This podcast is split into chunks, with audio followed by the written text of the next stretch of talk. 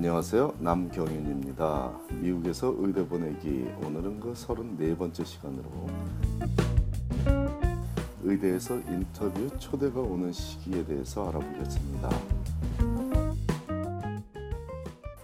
이번 의대 입시 사이클, 즉 내년 8월에 의대에 입학할 학생들을 선발하는 현재 진행 중인 의대 입시에서의 인터뷰는 이미 시작되었습니다.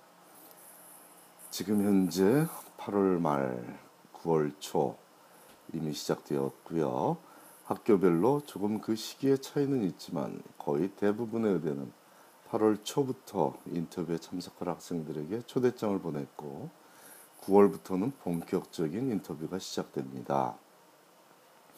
물론 8월에 인터뷰 초대를 받지 못한 학생이라고 낙심할 필요는 없습니다. 9월에도 10월에도 인터뷰 초대는 계속 진행될 것이기 때문입니다. 몇 번 강조한 사항이지만 1차 원서를 Primary Application을 조속히 접수시키는 이유는 2차 원서, 즉 Secondary Application을 남들보다 먼저 받기 위해서고 Secondary Application과 추천서를 지체 없이 보내야 하는 이유는 인터뷰 초대를 8월 중에 받기 위해서입니다. 그런 각고의 노력을 한 학생들이 8월 말 현재 인터뷰 날짜를 잡고 긴장감과 기대감에 부풀어 있는 것이죠.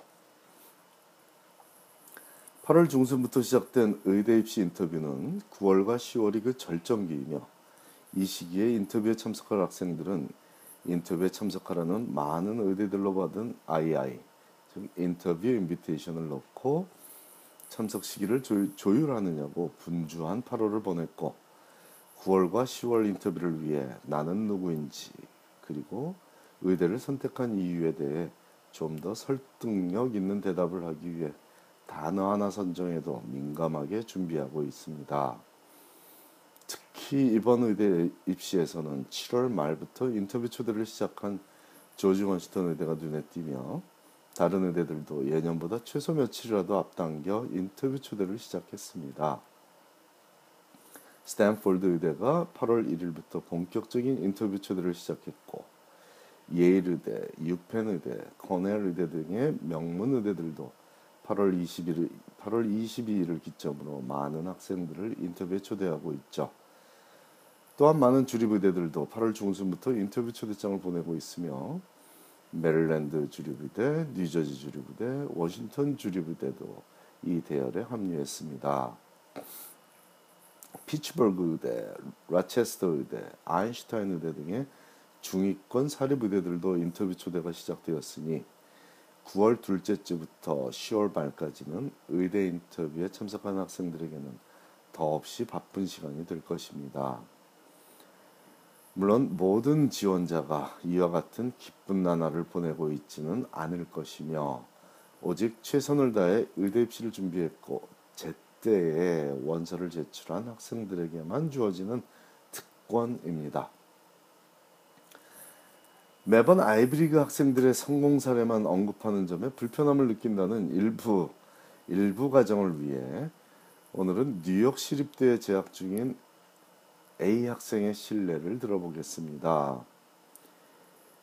이번 의대 입시에서도 필자가 지도한 학생들 중 9월 1일 현재 혹은 8월 31일 현재 인터뷰 초대를 최소 4군데 이상 받은 학생들은 거의 모두가 아이브리그 대학 재학생 혹은 졸업생들입니다. 하지만 오늘 예를 들어 드리겠다는 그 뉴욕 시립대 출신의 A 학생도 현재 예일 의대를 비롯한 다섯 군데의 의대에 9월과 10월에 인터뷰를 가는 일정이 잡혀 있고 아직도 인터뷰 날짜를 잡아야 할 의대가 몇 군데 남아 있습니다. 9월에 다 참석할 수도 있었지만 시간을 낼 수가 없어서 9월과 10월로 나누어서 일정을 잡은 경우죠. 이는 이 A 학생의 부단한 노력이 있었기 때문입니다. 학교 이름이 아닌 온전히 자기의, 자, 자기 자신의 능력으로 평가받은 결과이니 다른 많은 학생들에게 귀관, 귀감이 될 만함으로 소개하는 겁니다. 단순히 자신의 능력으로 평가받는다는 것은 대학의 랭킹이 아닌 각 각 대학에서 강의하는 내용의 난이도를 모든 의대에서는 어느 정도 알고 있고 그러다 보니 이 학생의 MCAT 성적은 다른 학생들보다 매우 민감한, 사, 민감한 사안이었습니다. 공립대학에서도 전 과목 A를 받는 것은 쉬운 일이 아니므로 일부 과목은 A를 놓쳤던 터라 더더욱 MCAT 성적에 대한 중요성을 강조했고 첫 번째 MCAT에서 93%에 속한 학생에게 1년 더 준비하라고 보내 결국 99%의 성적을 받았습니다. 성적 외에도 이 학생이 뉴욕에서 자라며 겪었던 상황들을 토대로 자신만의 성향에 맞는 특별 활동들과 기본적인 의료 봉사 활동들은 당연히 열심히 한 학생이고요.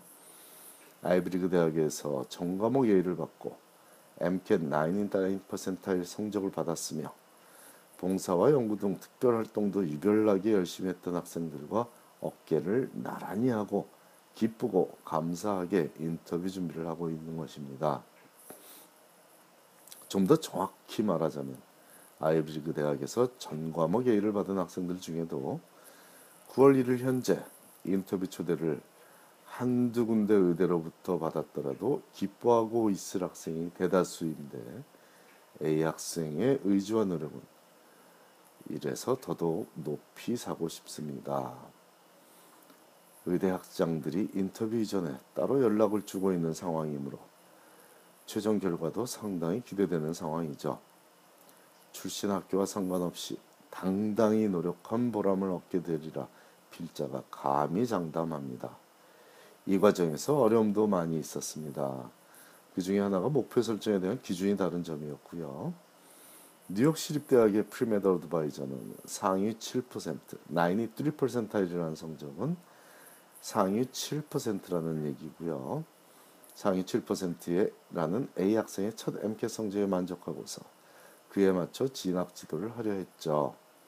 하지만 필자는 학생의 가능성과 의지를 믿었으므로 MCAT에 재도전을 권했고 의대 진학 시기도 1년을 미뤄야만 하는 쉽지 않은 결정이었지만 A 학생의 학습 능력, 인생 목표, 의지력 등을 종합해서 세상이 보기에는 무리한 계획이었지만 본인에게는 적당한 도전인 계획을 세운 덕에 현재 이 A 학생은 멋지게 그 계획대로 나아가고 있습니다.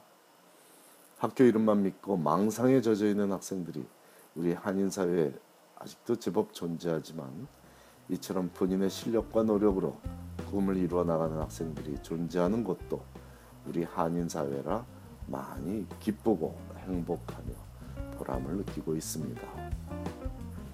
뿌린 대로 걷는 정직한 절차가 바로 의대 입시 과정입니다.